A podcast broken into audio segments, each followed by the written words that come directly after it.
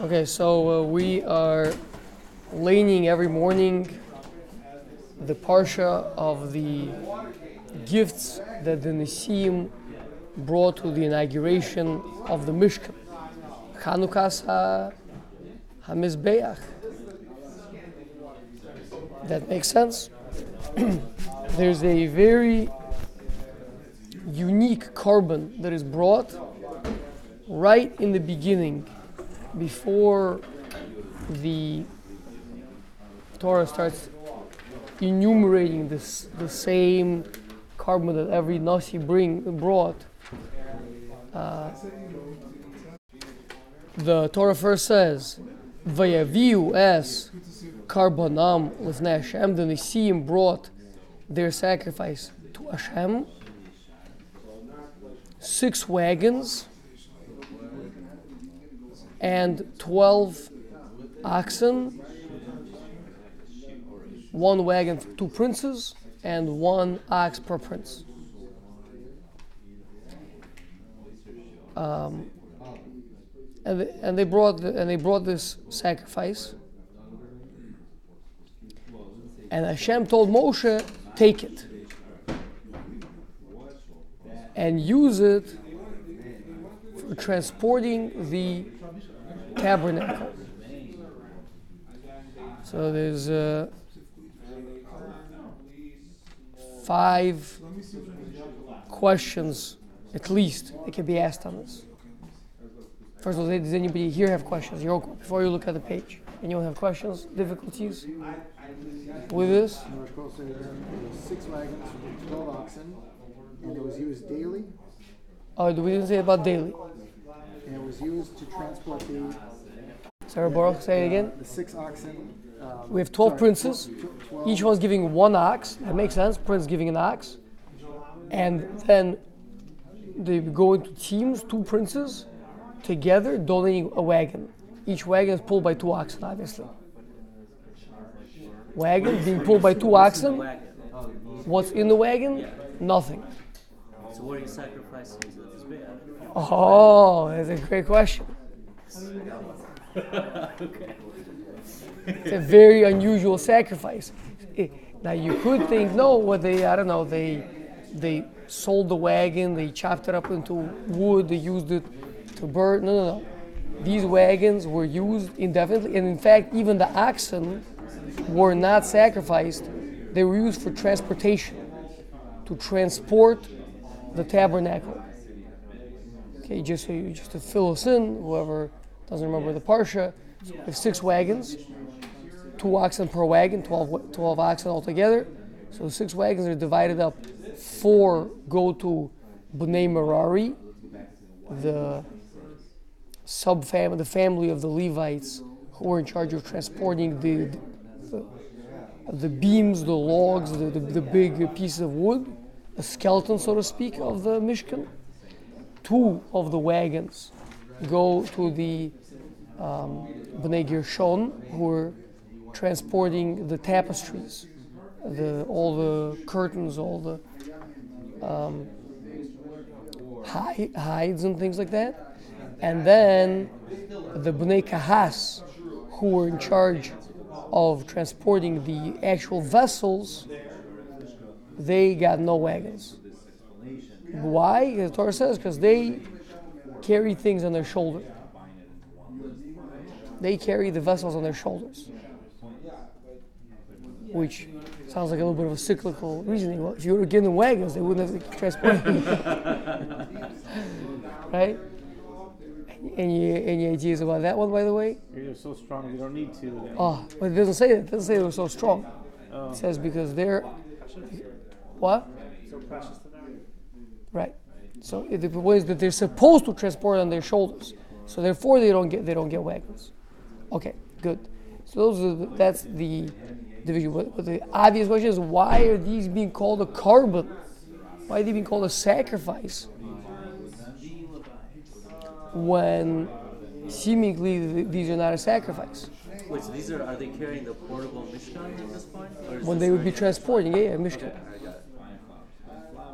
Okay, so that's that's one question. Being that it's not uh, ever going on the altar. Be, so how is it can be called a sacrifice? Anyone else?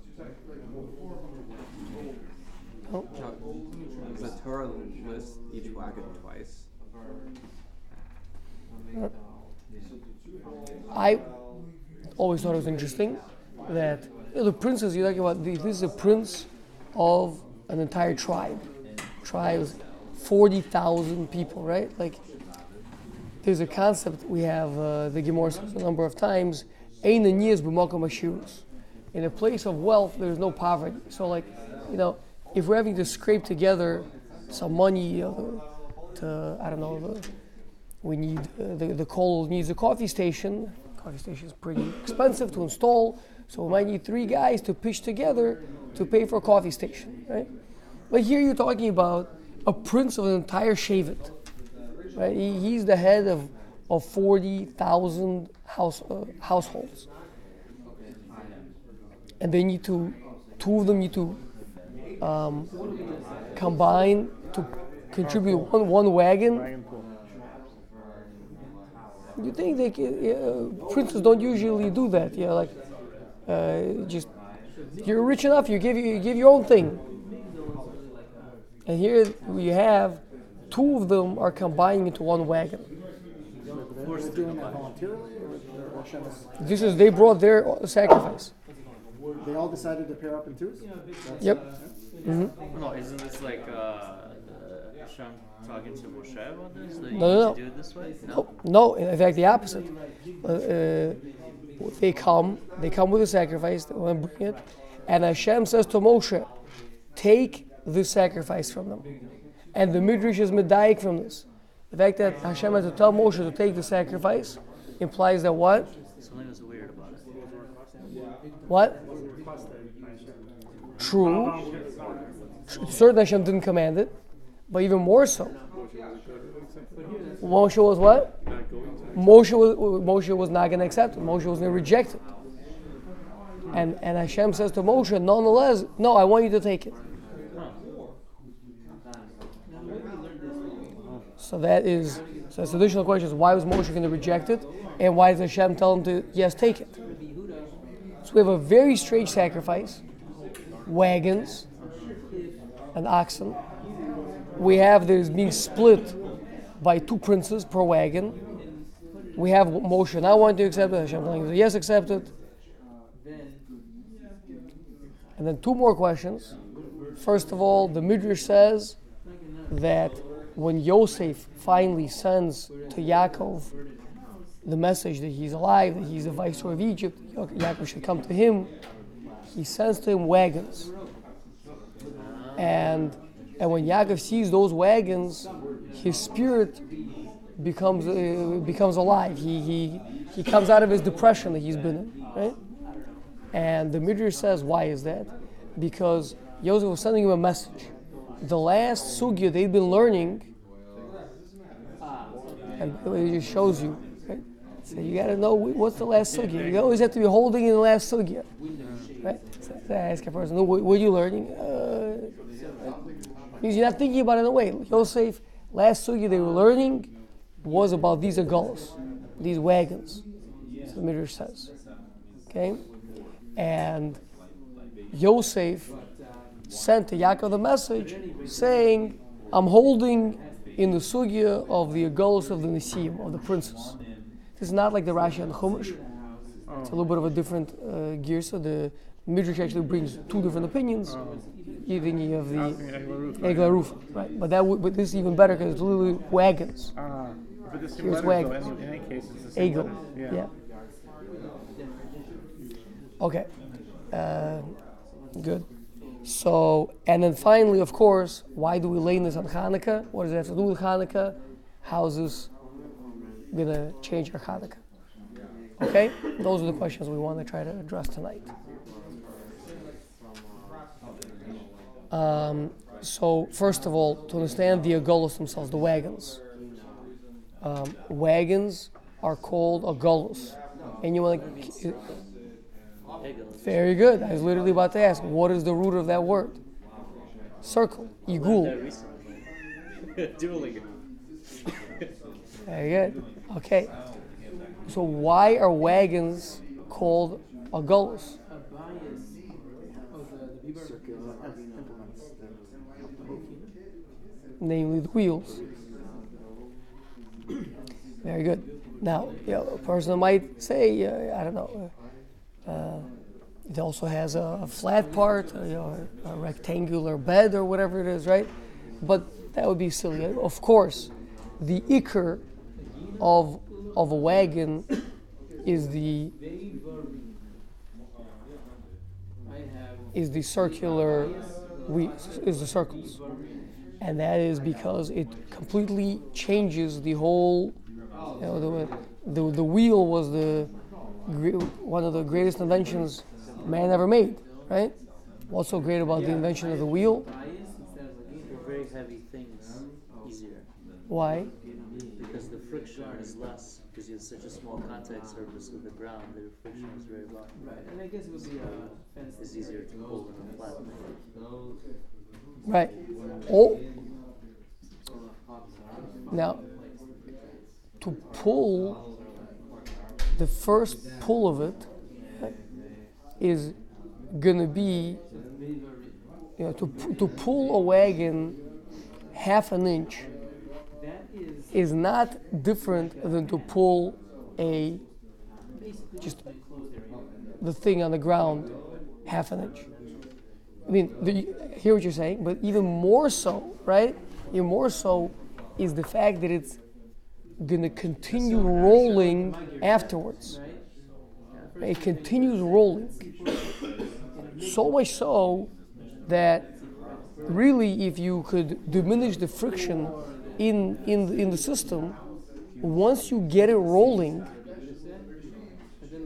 you'd have the first rule of uh, Newtonian physics, which is an object in motion will stay in motion unless acted upon by another object. So it means literally the, the, the, the agulos represent, this is Ramon Shapiro's uh, insight over here. I should say that this year is pretty much based on Ramon Shapiro's uh, Torah. Uh, so uh, the agulos, just like the heavenly bodies, right, is they all move in circles. And that's a symbol of perpetual movement. A circle is perpetual movement. So the agulos over here are representing a system of nature where things go because they're going and without uh, seemingly any intervention from an outside force.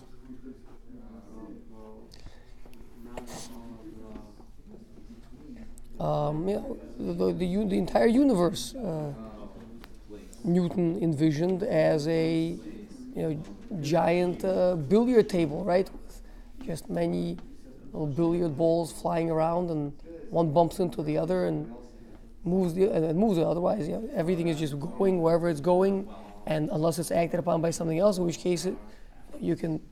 It's a very deterministic system where if I know the location of, el- of every billiard ball, and I will know the mass and the velocity of every billiard ball, and the direction which is traveling, then I can tell you exactly where every billiard ball will be in a thousand years from now on this table. Assuming it's not. If I know the location of every billiard ball. I mean, the, the billiard balls are acting upon another constantly, but but uh, it's all it's all inside the system. It's all just moving by itself and perpetuating itself. Okay, now the this concept is alluded to in the Baal HaTurim. The Baal HaTurim says that the reason for the six wagons is because how many constellations are there? say that means it's not confined. You might have Okay, I'm glad to know that none of you guys are idol worshippers or star worshippers. That's, nah. You? No, so Jer- no, so, so, so but it took you long enough that I know you're still not a star worshiper. That was correct. There are 12 constellations, but, uh, but That's why the month are like that? yes. Okay. Um, so the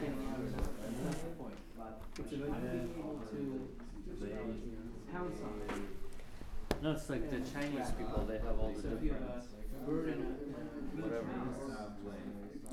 it's like it's not Chinese people. It's anyone who has the sky. Right. Look into the sky. You see that there are 12 constellations. In the sky. Okay.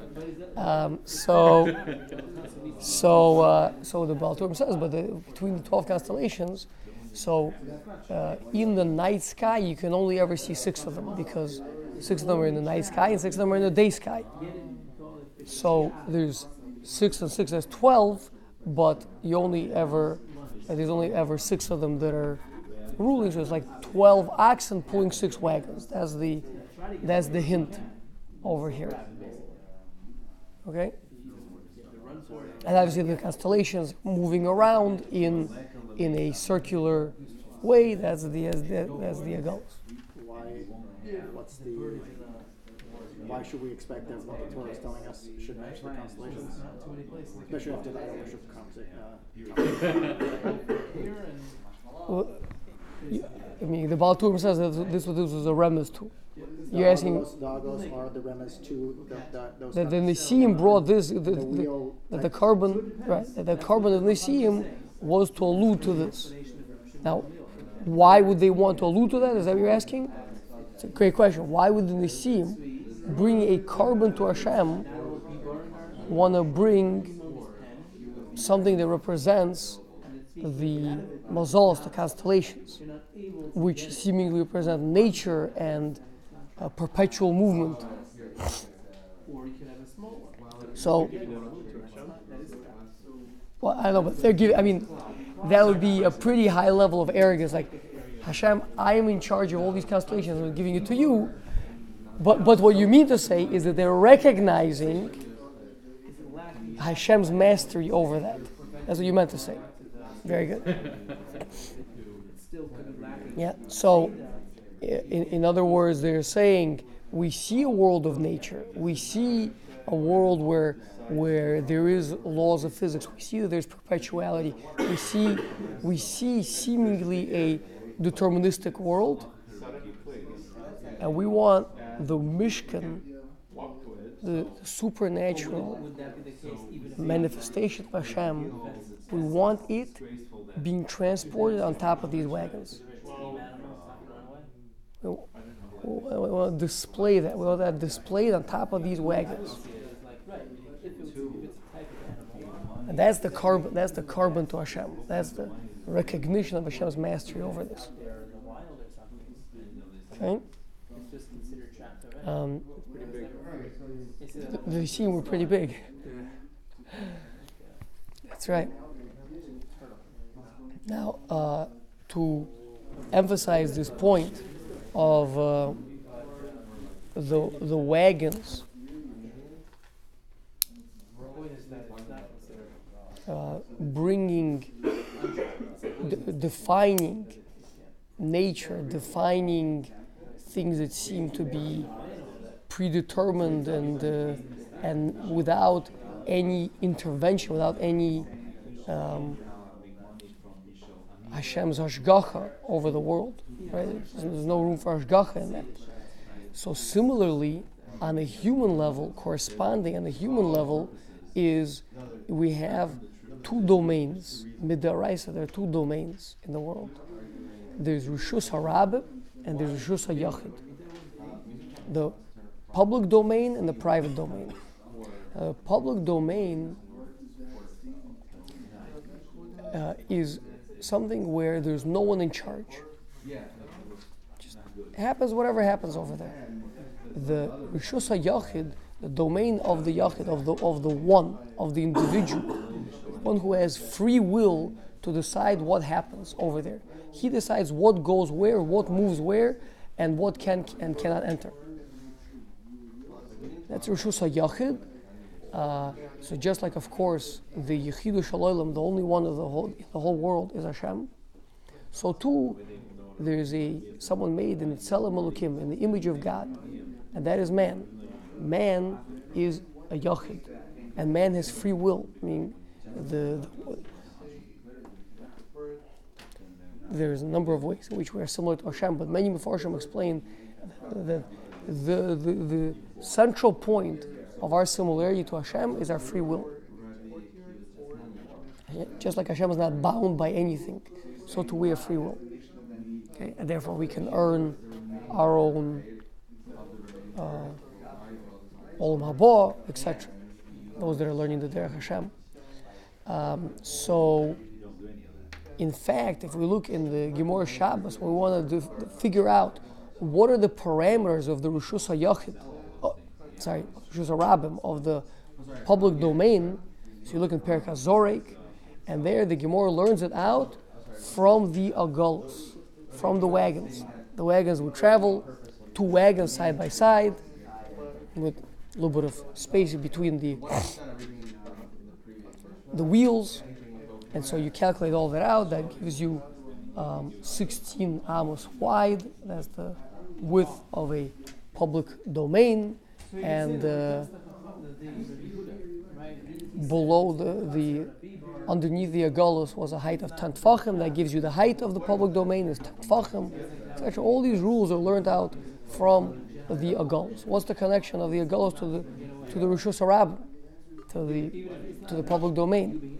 So, answer is once we say a public domain means it's a world where, where no one's in charge. Everyone everyone's doing their own their own thing, right? That represents the world of nature. That represents the uh, the movement of the of the agalos, the perpetual motion, just billiard balls flying around everywhere, and no free will, no no one in charge, no one deciding anything new. You know, I'm, I'm going to go in a different direction. No such thing. You're not deciding anything. You're just playing out the program in your head, right? That, uh, you're just a deep neuronal network that's just running the numbers that's been, has been trained since a young age, and that's that's uh, that's what you are. Yeah? That's what one might think. Then there's a Rishus HaYachid. No, you're a Baal Bechira. You're able to, you, you, you're, you're made in the image of God. And Rishus HaYachid, unlike Rishus HaRabim, which goes up until 10 tfachim, Rishus HaYachid, you don't know how tall it is? How high does it go up? What? Old Adler. Very good. Very good, Bensi. Okay. So that is what the Aguls represent. So the princes are saying, we want on top of the wagons, on top of the Rishus Rabim, we want the Mishkan traveling on top of that.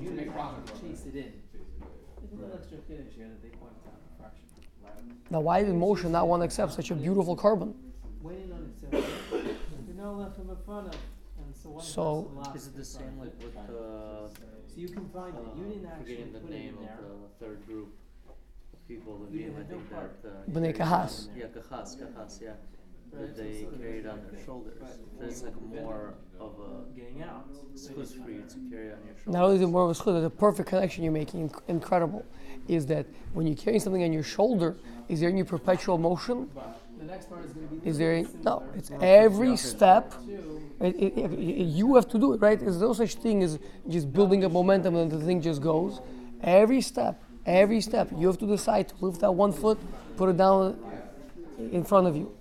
So that's that's the concept of a yachid. In other words, there we're saying that that that level of holiness of the vessels can only be manifest on a yachid. Can only be manifest on a the, Can only be manifest one person has the ability to do that act of not on the agol. Cannot be manifest on the agols, on the wagons. Okay.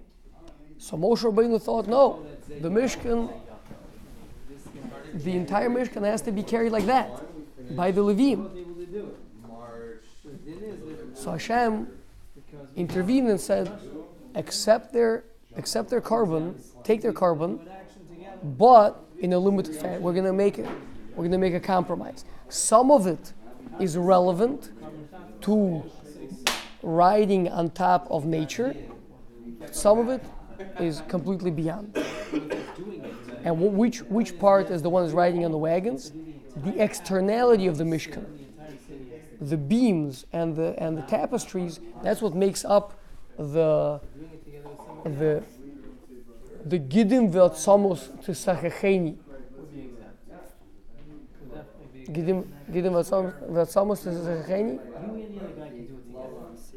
Capable. So, so over there, so this is man is described as being as being covered with um, bones and, uh, and and flesh, flesh and bones, right? So gidim v'atzamos to sachecheni. So just so too the Mishkan has its bones, that's the krashim, and has the the tapestries, that's the that's the gidim, that's the the covering, that's the flesh, right? And inside of that is the what? That's the life source. That's the person himself. That's the that's the vital organs. That's the that's the kalim. That's the actual vessels, right? So the externality of the mishkan can be carried on the agolos, but not the internality. That has to be that can only be revealed on a, on a yachid or in the rishus yachid when the mishkan is assembled. Okay. Now, why is this uh, so important? Because we know there's an incredible story that uh, when David was transporting the Aron HaKodesh to Yerushalayim to set it up over there, he made a very big mistake. And you know what the mistake was? What? No. Close. But if it would have been the shoulders, that would have been good. It was, on the a wagon. It was on a wagon. So it was transporting the Aron on a wagon.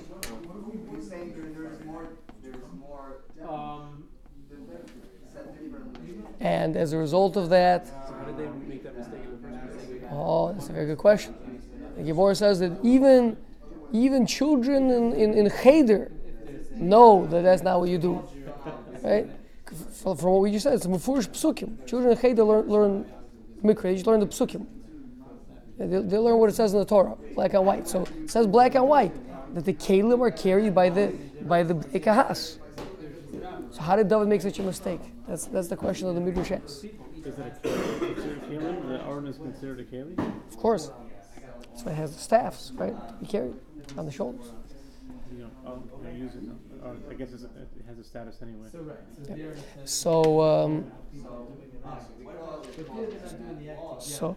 and and as a result of that, the wagon hit a rock. The Aron, Aron started tilting, and uh, David's close friend Uzzah stuck out his hands to brace the Aron from falling over, touched the Aron, and died on the spot.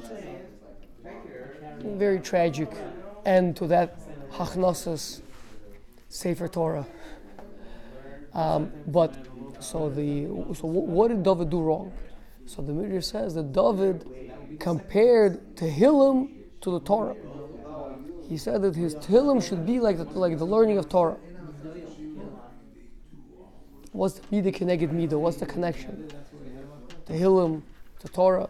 So the yeah, song is an external manifestation of something. Song is all about the outer. It's a way to bring out. It's a way to reveal. It's it's outside. In fact, sometimes um, the learning of Torah, certain aspects of learning of Torah, can even be referred to as a song. Like uh, Chazal Gemara Bracha says, "Ein tefillah el b'mok rina," uh, based on the pasuk. So Rina Makam Rina, where's Makam Rina, the place of song? That's the that's the basic Knesset where the where the children learn Chumash. That's where they used to teach children Chumash. They, they just chant them out loud. That's how you that's how you memorize. Right? Is by is by singing. People know songs very well. People know, you know, people that are convinced that they can't learn one parak of Mishnayos, the same guy knows 50 songs off by heart easily, right? Because the answer is that uh, songs, uh, you remember songs. So, so the point is that David compared the Torah, which is really the ikar of the Torah is the pnimius, is the transcendence, the part that's not in the words and not in the. Uh, he compared his songs to, to the Torah. He asked that, his, that they should be like this. Because that, he was punished with making the mistake of confusing the Aron HaKodesh with the krashim and the and the and the with the beams and the tapestries and, and, and transporting it in the Agalos the way that the Chitzonius of the Mishkan, the externality of the Mishkan, it's okay to transport on, on the wagon. He tried to transport that way the the Aron HaKodesh. Okay, that was the that was the mistake of David. So Mida connected Mida, that was the mistake he made. It was punished for it. Diminishing the significance of the Torah to a certain of the tra- yeah of the transcendency, the part is that is beyond song, the part that happens on the inside of the person. Song is what happens on the outside of the person. So how was he punished again? How, how, what was his punishment? That the this was like a tremendously festive event. He's bringing the Aron Kodesh to Yerushalayim. This is like the crowning achievement of his of his kingship. Instead, one of his close friends dies, and there's a whole tragedy, and they didn't bring the Aron Kodesh into Yerushalayim. They like parked it somewhere nearby in Sounds someone's like house. Uzzah punished much more. He, he actually died. Uzzah got. that Yeah. Um, in. He was punished and given schools of protecting the Aron, right? So it's like somewhat balances it out. The Aron, the Aron is no says no self. The Aron carries its carriers. It doesn't need anyone to protect it. It protects you. So you shouldn't have tried to. That's right. Oh. So that destroys that Is argument. the case if two will do it together To lay your hands on the one could do it. on the Aron Kodesh. Um, okay. In fact, you should know that the vessels were so holy. Is uh, Um, right, in that sense, right, meaning Maybe you remember this. people are able to do it. Uh, we did a Gurari together not long ago, where we saw that the Kalim were so holy that Well, it might look the there's a tremendous amount of Levim dying on a regular basis from carrying them. they're, I guess, carrying. Do you remember where that was? Yeah, I remember that. Neither was carrying. Two. Oh, why? Wh- When Levi is named, Parshas Vayetze, Yeah.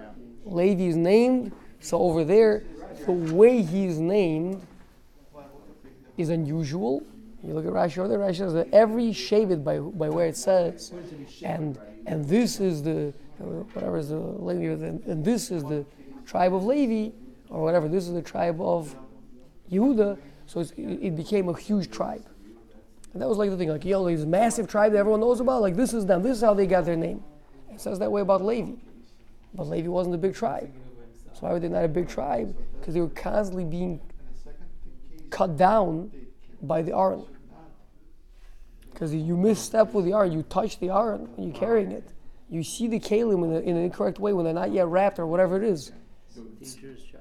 Boom, very dangerous job. It's a Mefurish, it's a Mefurish Pasuk. It says the Kohanim should make sure to wrap the vessels in three layers of wrapping before the Levim come to take him, lest the Levim die. So it's, so it's, it's hard to the Kohanim. Um. It's a good question. Well, the Kohanim didn't have to. The, the vessels, when they're in their place, it's it's So appropriate. it's interesting, right? That might work for Shabbos, doing it in a weird way. It's it's when they're uh, But uh, you, the- there. It's, uh, it's it's appropriate to touch the vessels. They're supposed to be touched when they're inside the Mishkan. It's when they're being transported. maybe Potter in that case. th- Then uh, it's like um, Maybe, maybe it's, it's a, I could hear that. Inappropriate relationship. Uh, but uh, we have to we'll have to for sure we have to sideline that because we have to keep going. But may, maybe maybe we'll get to talk. It's it's uh, has to do with Betzalel and Moshe with the, with what should be built first, the the Mishkan, the Kalim, we'll talk about it then. Okay, when Betzalel quote unquote corrects Moshe Rabbeinu about what should be built first, you remind me then we'll talk about it. Okay. Rashi, Guarie, Ein. Okay. Um, fine. So, so in other words, the, th- this is the um, this is the Nisim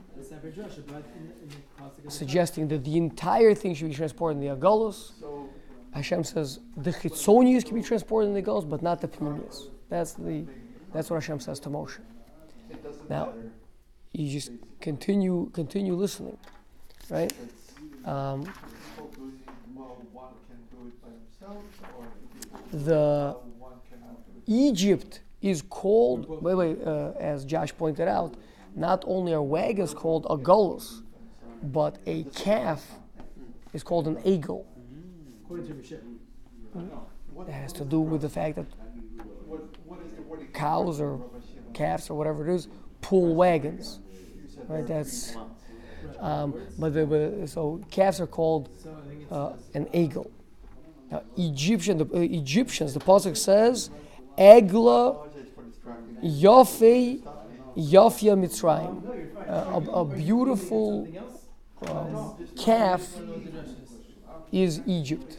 Uh, a, a beautiful calf of beauty is, is Egypt. Right, so Egypt is called a beautiful calf. okay. Okay, Okay. So here we go. why is Egypt called called an egel? We said before, egel represents what? Right. And no need for any outside involvement, any outside help. Oh, Right? because the The Nile. Pasuk says, Exactly. The Right. don't need rain. Exactly. Very, very good. Every year it floods. Now floods every year, irrigates your land for you, fertilizes the land for you, and unlike with the you know this beautiful Kli Yakar, I'm sure other Mefarshim as well, uh, that say that when are coming into Eretz Yisrael, we're, we're told about listen, it's gonna be different here. You have to give you, you have to give uh, trumas and isers, and Hashem will bring down the rain because Eretz Yisrael is a um, hill is, is hills and mountains. So hills and mountains, you can't water them the way that you water things in Egypt by you simply setting up irrigation canals from the Nile. The Nile raises up, you get water to, going out to all your canals and irrigates all your fields. Right? You can't get that when it's a hilly area. What's the only way to water those areas? Rain. I mean, you could do it by foot, but that would be very hard, right? Schlepping buckets of water around. So, so you need, so you need rain. So that's the. So in Eretz Yisrael, we're constantly recognizing Hashem as the one who gives rain. But in Mitzrayim, it's a, it's an egel, it's a calf, it's a formulation of a gullah because it's so focused on nature. That's why it's a, it's a narrow world. It's Mitzrayim. It's Tsar. All they see is is nature. They're not. There's nothing. Uh, nothing uh, to look beyond that. specific reference in Of course, Klal Yisrael made the egel when we left Mitzrayim, and we're without Moshe Rabbeinu, made the egel, etc. Okay, those are just more connections. Yeah. Um, now, back to Yosef HaTzadik. So Yosef HaTzadik learned the sugya with his father of the Agolos of the Nisim before they left. it's. And after 22 years of, of sweating and working and trying to understand, he sends to his father a message I've got the sugya figured out. In other words, it sandwiches his entire absence, And according to the other symbolizing that his absence, his being away, he was working on gaining mastery well, he does explain over the Agolos. Yaakov, the case where he's In other words, how am I going to get? What does he end up doing? He ends up being able to bring his father down to Egypt on what? On the Agolos.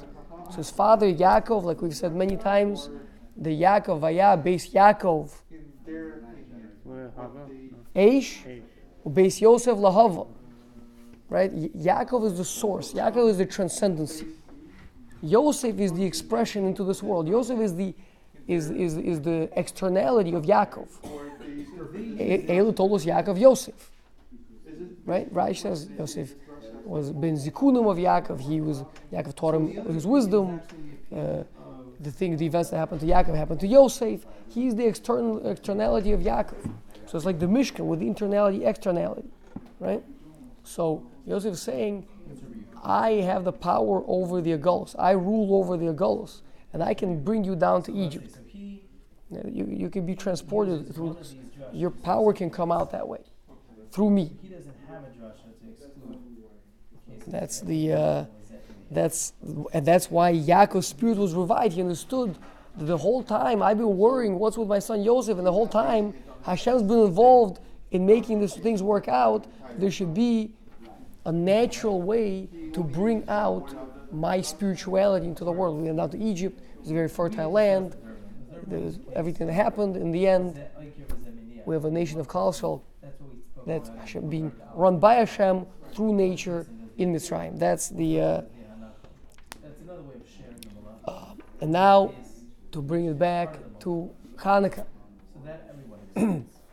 so that's what she was coming. We have uh, the um, Sech Sofrim says that it's brought the halacha that ideally when a person places his his uh, Hanukkah um, lamp outside his front door, which is the ideal way to do things. The Gemara uh, in Shabbos and Daf. Amud, Amud Beis, very good, Charlie. Okay. I read it.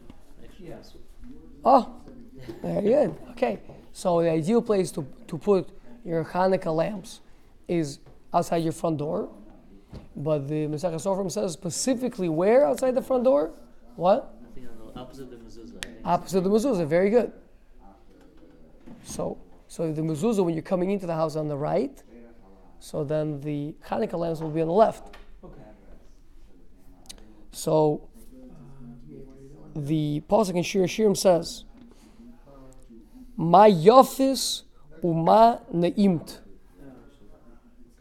Ma noamt. Apologize. How beautiful are you and how pleasant are you? Okay. So what is the difference between beauty and pleasantness? Beauty. This is. Uh,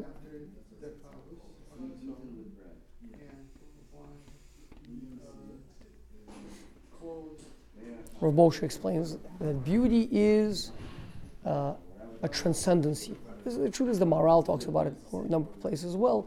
That beauty has to do with transcendency. What we think is beautiful, you know, we, we live in a world, you know, sticks, mud, stones, right? They're all either gray or brown, right? Uh, all of a sudden, and they're all opaque, of course, right? And all of a sudden, you find uh, a diamond, or you find a, you know, um, a sapphire, and it's and it's transparent, and it's shiny, and it's sparkly, and it's uh, and it's a, a color that's not to be found in this world. That's that's beautiful, right? So, beauty speaks to transcendency. Pleasant speaks to something that others can connect to. Right? In fact, in fact, to a certain extent, sometimes something very beautiful can be almost people are afraid to touch it or, or even to approach it or, uh, or even to look at it. Right? Whereas something people find pleasant is something that they uh, that, that they, they can easily connect to. So, so the um, so Chazal say that the mezuzah we know is like a guard, like the famous story with uh, with Onkelos HaGer that he t- told told the Roman soldiers that you see that the king himself stands here on, on my entryway to my to my house, protecting that nobody should come in. So the mezuzah is a symbolism of separating off the house from the from the outside. And it's, it's on the right side because as you come into the house, the mezuzah is on the right. You're going from the street into the Rishus HaYachid. From the Rishus HaRabim into the Rishus HaYachid. Okay? The, the Hanukkah lamps are the opposite. They're the noamt. They're the pleasant. They're positioned to the right of the door as you go out from the house into the Rosh Hashanah. They're shining the light out into the street to be seen out there. In the mezuzah says no coming in here. This is a special place. You can't just come in here. And the Hanukkah lamps say there's what to be there's what to be seen out there. There's there's some of this awesomeness that's happening inside of this Rishus HaYachid is relevant out there in the Rishus HaRabim. Now, what's the ideal height for your Hanukkah candles? Anyone know? What? Below 10 tfachim. Right. Above 3 tfachim, because if, it's if it's below 3 tfachim, it's on the ground. So it should be off the ground, but below 10 tfachim, ideally. It's, a, it's, it's uh, if you can't, then, then you can't, and you know, that it's still a chatchila the other way, but what? No, so the point being that that way, so according to what we're saying, is you're looking to relate to the Rishus Rabbah. You're looking to relate to these agolos, to the to the uh, to nature, down to down to the world of nature, down to the world of physicality, of of of uh, Rishus Rabbah, where everyone is uh, doing their own thing, and and and there's no balabais, and you want to shine that light even into there. Um,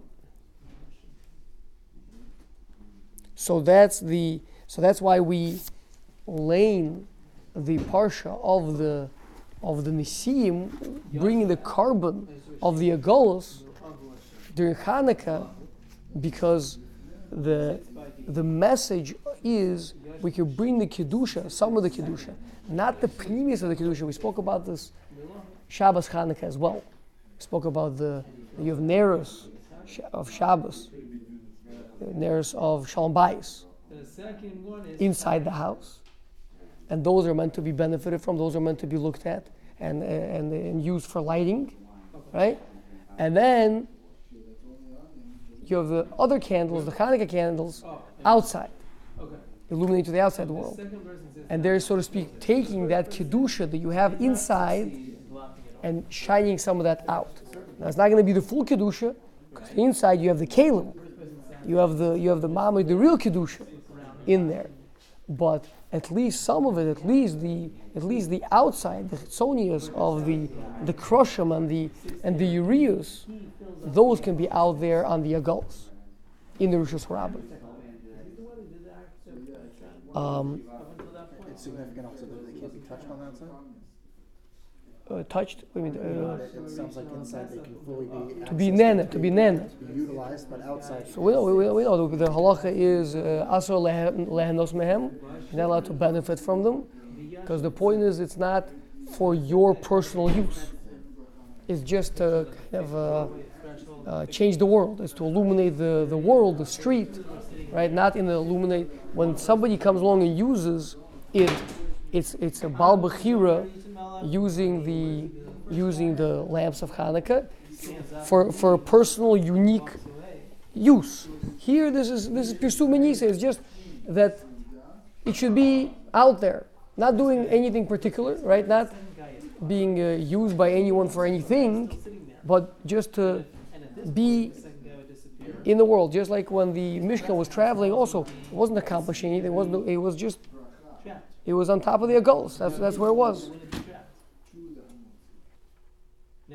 That's uh, okay. We have a whole nother page that we're hoping to cover. Sounds like anti-Semitism. Not, it, it looks like it's to our detriment, but it's really to their detriment. Because the light doesn't go on the outside anymore. It stays inside. Sure, of course. Hundred percent. Any avoda that we do is one hundred percent for their benefit. Even the Ramchal says even more so than for ours, because we either way we're connected. But them, it's a, it's, it's a disaster. Yeah. So you're saying that shasakana when they may when we are forced to bring our uh, Hanukkah lamps inside, so then there's there's that loss. Yep. And uh, yeah, Currently, the Mishkan is Nignus. When it came and they came out, it was already at speed. Currently, the Mishkan is uh, stored away. I just wanted to ask, like the I know like lights outside, and like They the do? Oh yeah, but but, but, but what do they do for their mitzvah? That's just that's a separate thing. But So it's like it's not they're doing it. It's not they're not doing it as marhut mitzvah. It's like it's something else. yeah, Okay. it's like uh, there's no there's no you can't put your uh, you can't put your Hanukkah candles on top of your car. That's not gonna it's not gonna work. Yeah, yeah. They actually light behind the door. Right. No, I know, no, Can't no. Which is very ironic because the, they're lighting inside because clearly because Shasakana, and then they go and they light a Right, like 50 like, foot tall middle menorah. city, yeah. just to come out wide. building. yeah okay yeah that does me So, Yeah. um, in terms of like the Hashkafic takeaway of this, if someone's living just in a frum community, is there an idea of broadcasting the light of the inside to the Rishus into the Rosh Hashanah, Hashanah, yeah. even if you're just surrounded by frum Jews all the time? If the from Jews that you were surrounded by all lived in one house, and there was no Rosh Hashanah out there, then maybe it would be a different story. Okay, but let's say just for a hypothetical, it was a commu- it was a community with many houses, but just only from Jews. It doesn't make a difference. It's still a Rosh Hashanah. The, the, Well, the job that we're doing is to put some of the Rosh Hashanah into the Rosh Hashanah. Jews Robin just means things outside of our private domain.